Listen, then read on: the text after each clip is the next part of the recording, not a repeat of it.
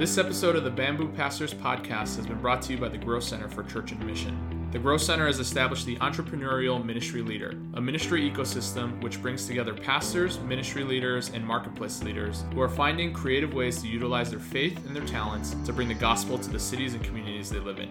Check them out at thegrowthcenter.com.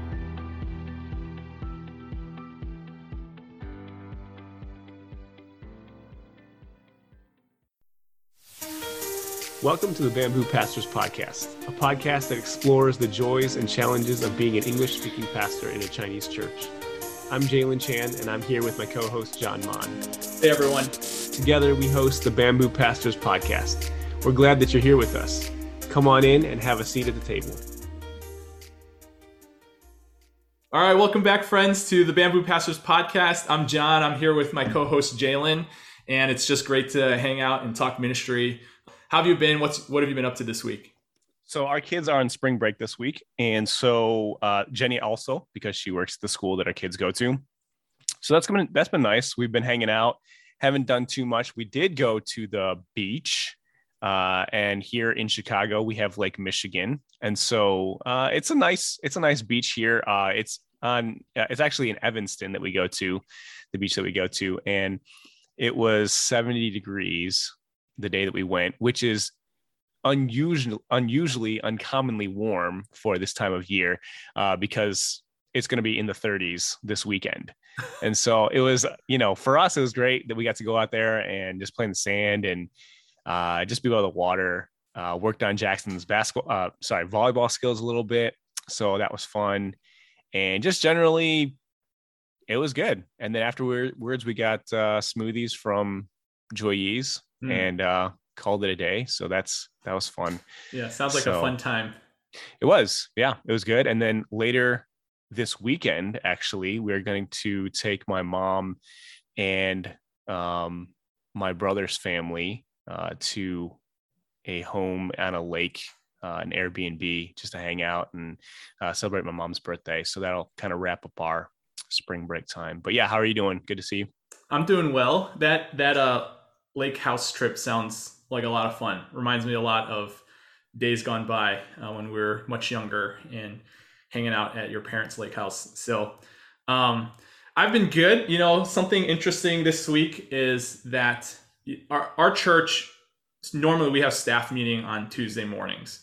Uh, it's the start of the the church week for us, and so we gather for a few hours in the morning um, to pray, to cast vision, to kind of talk about ministry, you know all the, the normal things that you would do for a staff meeting. Um, but on wednesday mornings we have something which we call family time which is a, a time that's designated for our church staff to come together. And from what i've been told or maybe learned recently is actually for us to have fun together. And um, and so each week a different member of the staff is assigned the task of planning for family time. And so some week we play games other week we might share um, you know stories about ourselves or about our from our own lives you know answering some sort of, of discussion question um, that's more geared to just learn more about each other not necessarily from a ministry perspective. But this past wednesday we decided well um, the person that planned our our uh, staff family time decided he wanted to to have us do a ramen cook-off. And so everyone was given the instruction of basically all i had to do was come up with a bowl of ramen that we were going to feed to um, a college student, and um, the college students were going to judge which one was their favorite one. And so all these college kids are on spring break right now, so they came to church to join us. And our whole pastoral staff, we split into four teams, and every team made their own ramen. So it was a lot of fun. Uh, I am proud to say that my team did win uh, the competition, and I think the secret ingredient for for that that got us the win was I put a little pat of Irish butter into each bowl, and so it just made it a little bit more creamy and uh, and delicious. So it was a lot of fun. Yeah, good time. That was very interesting. I saw I saw your post on Instagram about that, and uh, I was instantly hungry when I saw it. So very cool. Yeah, it was just a package of uh, instant ramen, but we added some toppings on it. So, but it was a fun time to hang out with the staff together and do something out of the ordinary and fun, and, and then also hang out with a few of the college kids who came by. Yeah, that's cool. So, you know, uh, another funny or interesting thing is that um, this week is the start of the the fantasy basketball playoffs.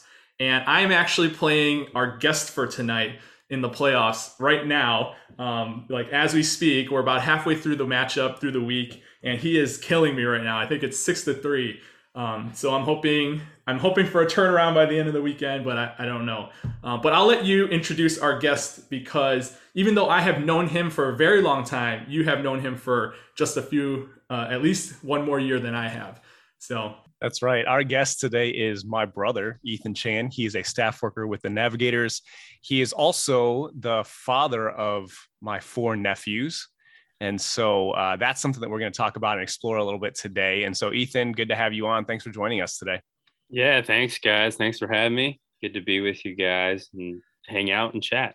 Yeah, it's great having you on here, Ethan. I think when we were a long time ago when Jalen and I were planning for this podcast, we did we put your name on on our list of um, possible guests, but I think we've been saving you for the right topic and the right moment. And and I really think that our topic for today is going to be interesting to our listeners. It's definitely interesting to me, having uh, known both of you and knowing your families. But before we get to that topic, uh, we love to hear, um, and, and, we want our, our listeners really to hear the stories and journeys of those who are joining us on our podcast. So, could you just briefly share with us what's been your ministry journey? How did God call you into ministry? Uh, what, have you, what are you up to right now? Yeah, um, I would say it really did start probably when I was like six or seven years old. Uh, and hearing about the story of Jim Elliot. So we went to a Christian school, and in kindergarten, uh, they were telling us the teacher was telling us the story of Jim Elliot. And there's a missionary. He went overseas to where you where you went, John, a while ago in Ecuador, and him and four of his friends were killed there. And as a kindergarten, you're just shocked at this story. And then the teacher was saying as they continued on, after these missionaries were killed, there was angels that were rejoicing in the trees, and the Auca Indians saw that, and it was it was uh, noted in, in movies and books and everything like that. But as a six or six year old, I was like, I really want to see angels, and I was like, if I want to see angels, I got to be a missionary. So at that point, I remember um, at at CCUC, it was Reverend Yim, at that time. So I went and went to him and I said, "Hey, I want to be a missionary." And so ever ever since then, whenever he saw me, he's like, "Hey, missionary! Hey, little missionary!" Uh, so that's always stuck with me, and um, that's it's just something that that I've always wanted to do. And as I grew to understand what it really meant, it just was more uh, appealing and, and really sensing like God pushing pushing this on in my mind in my heart you know going in that direction and so originally it was man i want to follow the path of jim elliot i want to go to the jungles of wherever and the the hardest places to go the least reached areas um, you know that vision of just a small candle in a dark cave and just how much light that that illuminates. Just a small flicker of light illuminating in the darkest places. I was like god bring us bring me wherever it's the darkest place. And so, uh, first year at Moody is when 9 11 happened. And I remember at that moment at in, in our dorm building, John and Dreyer, everyone was just standing there, just jaws to the floor of what happened. And I remember the aftermath of that, of all the people, just the Islamophobia, the hate, the anger. And I just remember the words Jesus saying, We have to go love our enemies and i was thinking if if these are our enemies or if this is what people were thinking this is our enemies i was like that's where we need to go that's where we have to show love uh, and so god just brought us into kind of the muslim world connected with the navigators after i finished at moody um, did some work with muslim ministries and refugees in the north side of chicago in 2010 we went overseas to the horn of africa to work with somalis uh, where there almost five years, had to come back. He had some health issues in the family. And then ever since coming back in 2015, we've actually been connecting a lot more with believers from Muslim backgrounds.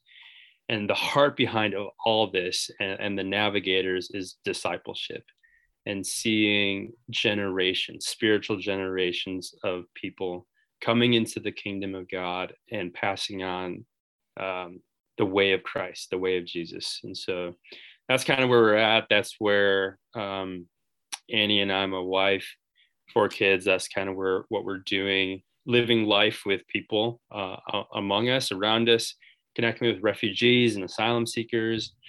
And God's really brought a lot of different believers from Muslim backgrounds from all over the world into our lives.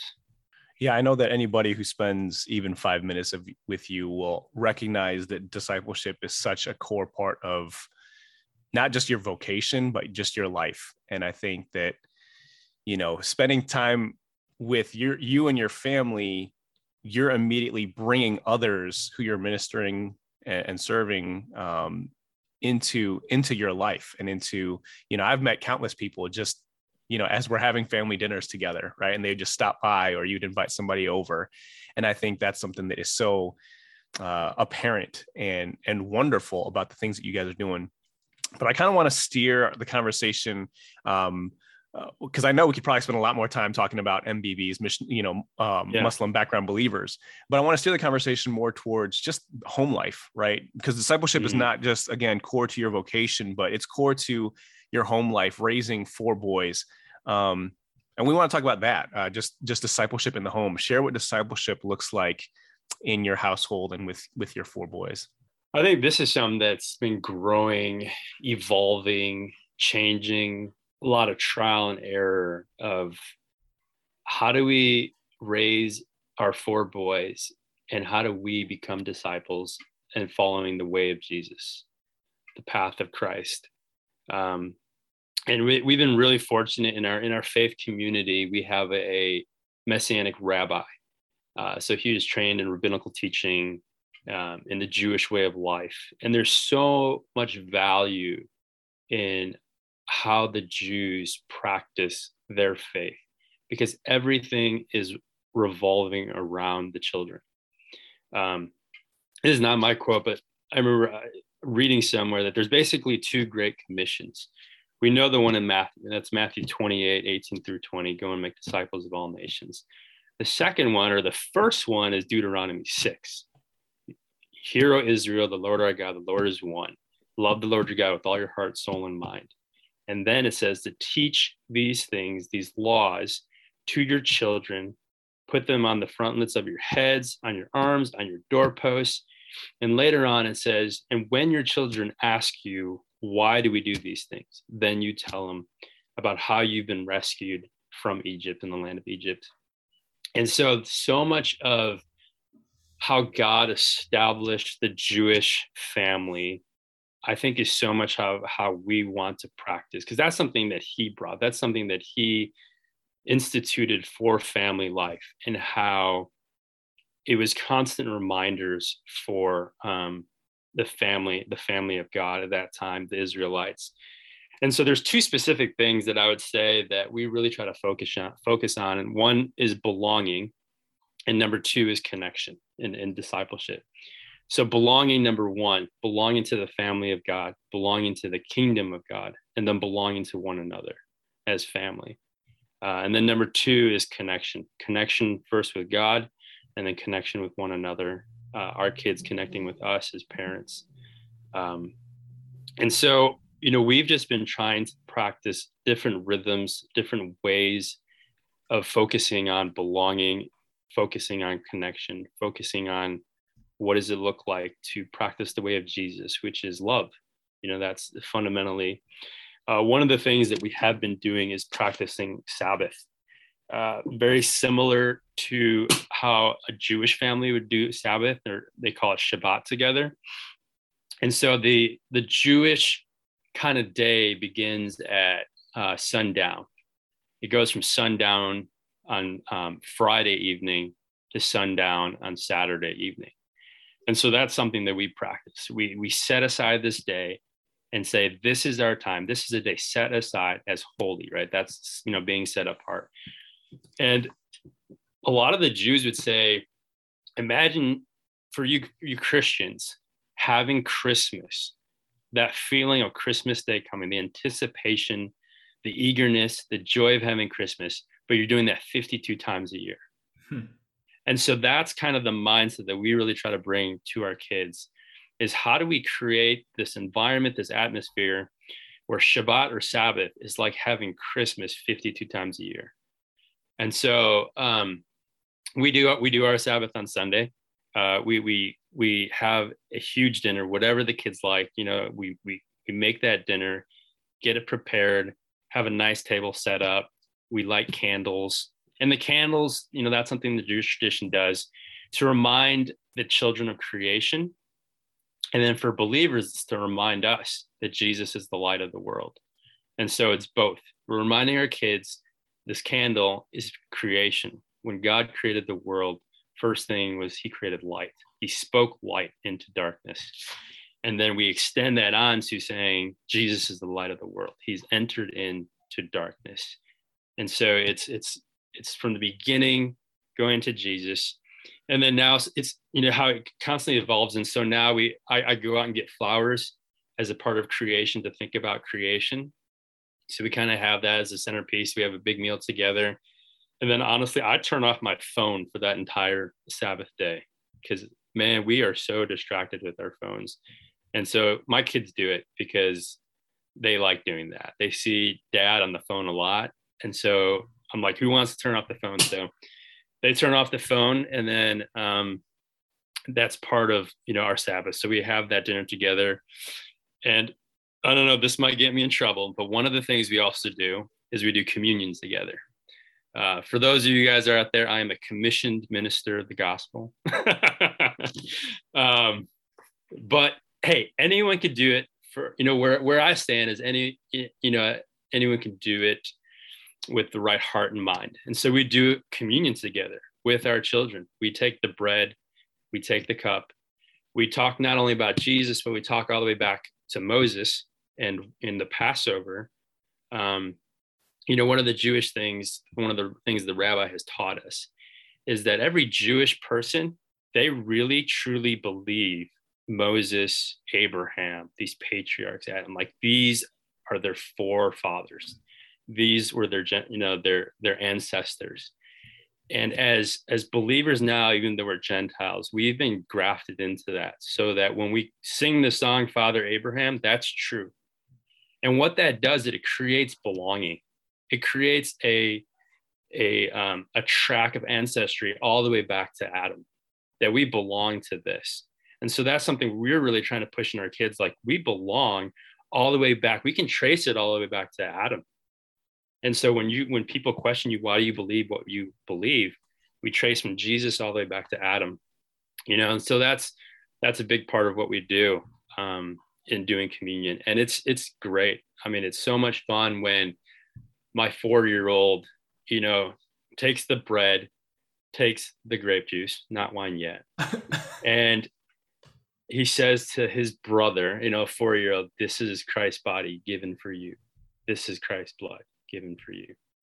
I mean, I just say that I'm just like, man, it's so it's so good to see that, and it's it's it's beautiful. Um, and so we practice that, you know, every week, you know, and we have that feeling. And then and then Sunday mornings, what we do is we we have a huge pancake breakfast, tons of sugar. Because I learned from the Jewish community what they did, the fathers would give each kid a spoonful of honey to help them remind them that this is the sweetest day. And so we do that with our kids. Instead of honey, we're just like, we're doing pancakes. We're doing pancakes or waffles or donuts, something super sweet. Um, just to remind them, hey, this is the this is the sweetest day. And then part of that Sabbath, we we also ask the kids in the morning, hey, how do you guys want to connect with God today?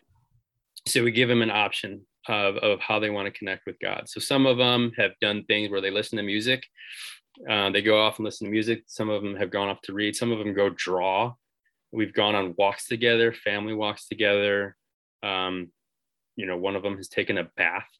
you know, I just just helping them to think, hey, you guys can also connect with God. And we want to create that space for you and give that space for you on how to connect with God. And and that's something that that we've just been learning and trying to do um, and then we sing the blessing to one another you know i think the blessing during covid has been just a song that i think has really encouraged and strengthened a lot of people and so we sing the blessing to each other um, you know, to every single one of the kids, just helping them to know that that we're blessing one another. And so, yeah, those two things, you know, building belonging, building connection, um, and ultimately saying that you belong to the family of God. Because I think that's that's the challenge now is people are just craving belonging. And so we really want our kids to know that they belong to Jesus. We belong to Jesus together, uh, that we belong to a bigger family, family of God. So those are, yeah, those are so, so some of the things there um, about what discipleship looks like. And I think for me, one thing that I'm learning as a father is is being vulnerable and and showing my kids weakness because they need to see that daddy needs Jesus. And that's one of the things that that I try as hard as it is is to show them when when I make a mistake like to ask for forgiveness or when I you know I'm I got some road rage or something and and I'm just like that was not right guys you know and just kind of having that vulnerability with them and showing them I need Jesus too. This is what hmm. this is what I do. And so it's kind of modeling in a weird way modeling weakness right? Because in our weakness he's made strong. Yeah ethan i, I really love hearing you talk about um, parenting and raising your four boys and not just hearing about it but even um, all the chances that i've had to watch you do it and actually watch both of you do that um, really has been a joy and an inspiration and an encouragement to me. So uh, I, I almost wish that our you know for the for our listeners they're hearing you talk about it. Maybe um, you're giving examples you're uh, maybe even presenting some theoretical things or some uh, theological truths.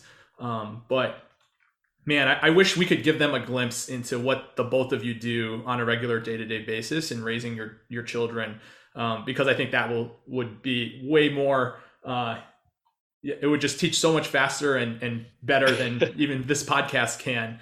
Um, but but a question that i have for both of you is you know, I think growing up or even nowadays, there are a lot of uh, maybe stereotypes, the right word, or just um, trends when it comes to um, kids who grew up in ministry families, whether they are maybe missionary kids, pastors' kids. You know, I, am one of those myself.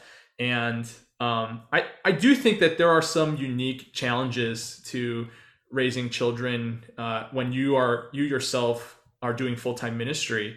Um, and and so I, I guess my question for both of you is are there things that you think about as a pastor, you know, um, in raising your families or as a, you know, as a ministry worker um, with navigators? Like, are, are there things that you have to think about or that you have been thinking about um, when it comes to raising your children that are unique because of the roles that you both have when it comes to what God has called you to? yeah i think there's a lot to that you know and you know because i i have the opportunity and privilege of, of preaching pretty much every week. Uh, i often draw examples or illustrations from my own home life right?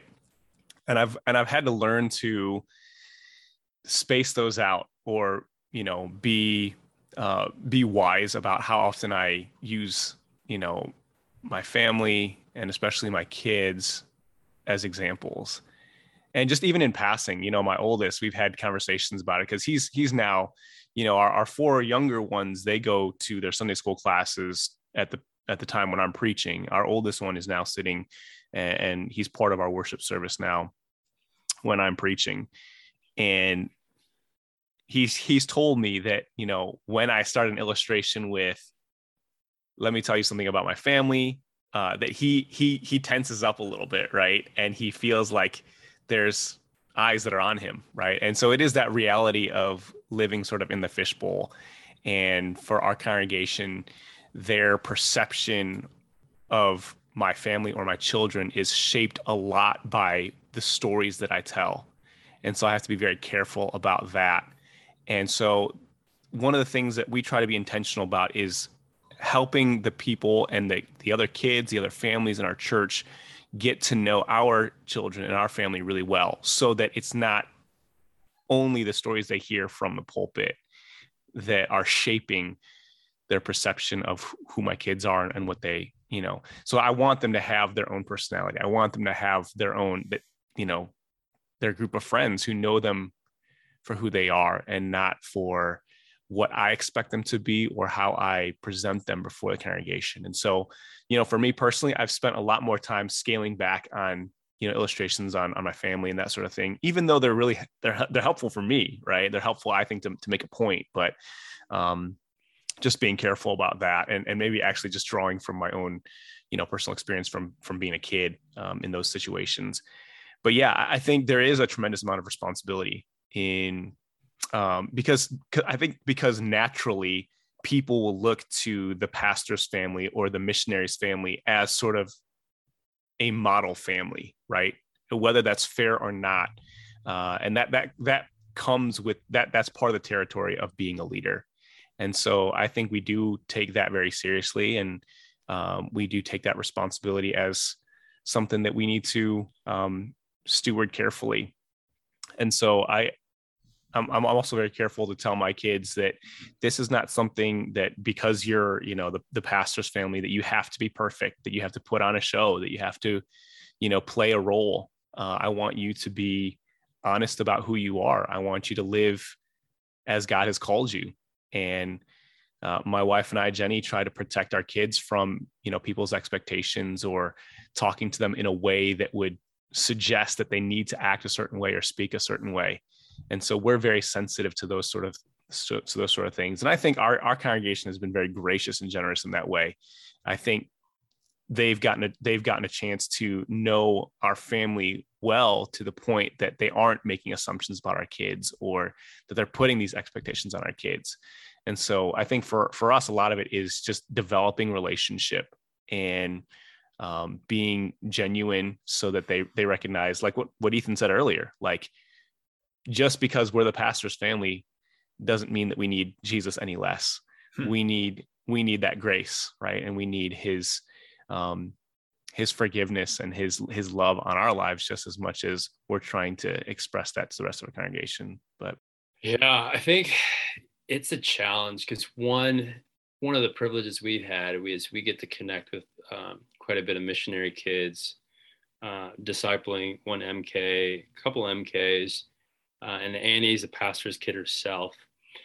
And I think one of the challenges is is you know when your parents or your dad or something from what i hear is their profession is ministry and it's almost I've, it seems like a lot of the kids in a lot of ways get neglected you know with their own spiritual growth and and so that's something that I think Annie and I are really trying to focus and be aware of.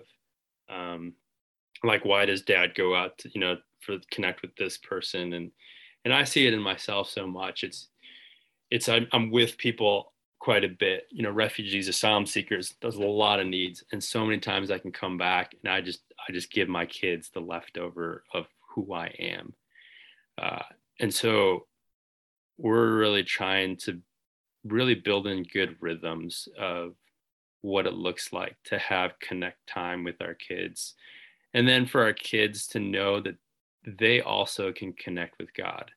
Um, what I hear from a lot of MKs is that they feel distant from God, that they feel like they can't connect because with the MK world, there's a lot of instability because you know they might go to one country they're kind of bouncing around to different countries so there's a lot of that instability.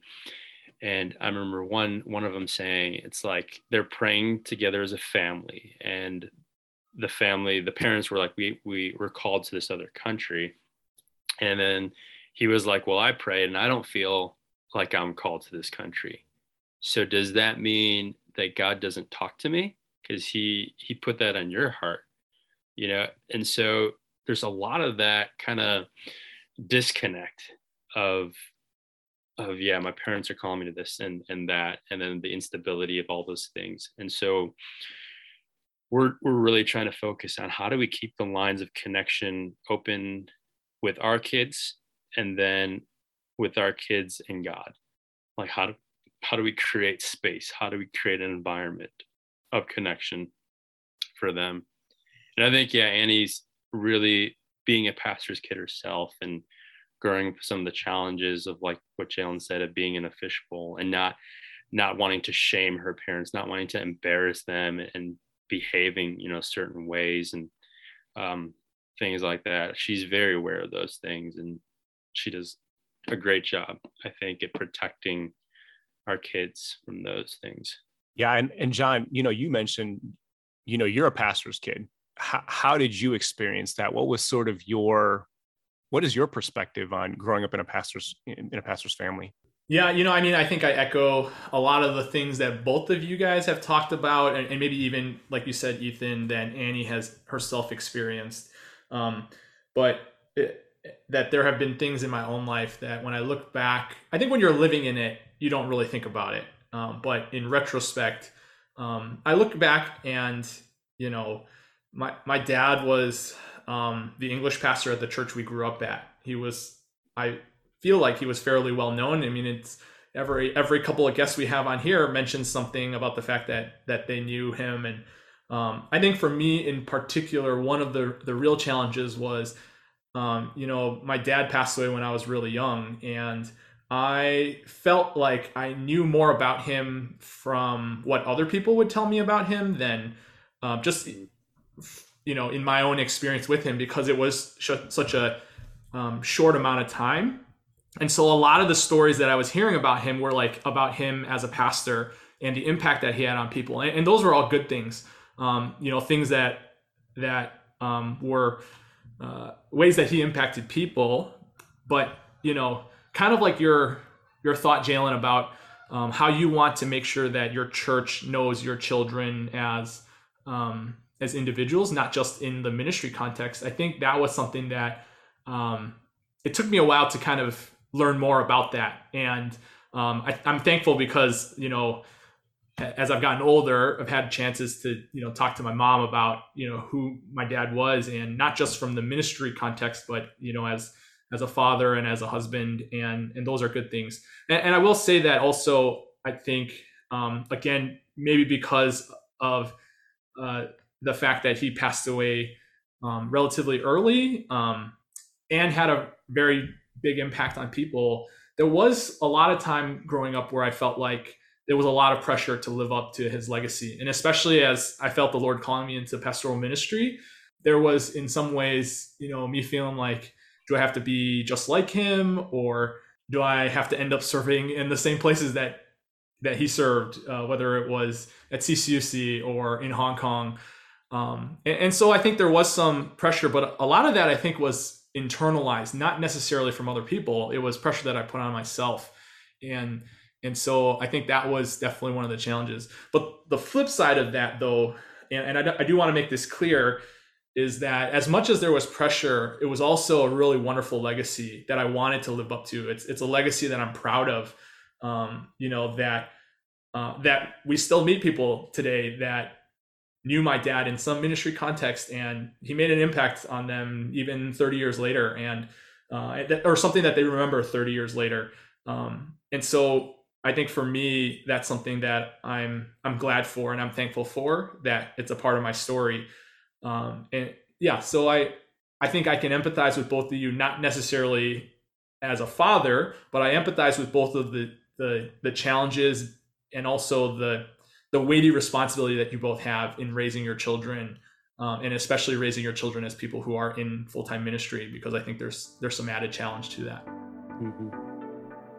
that's the end of our episode. Thanks for joining us today on the bamboo pastors podcast. Make sure to subscribe to the pod on whatever platform you listen to us on. Rate and review us and check in every week as we explore the joys and challenges of ministry in the chinese church. You can find us on twitter and instagram at bamboo pastors. See you next time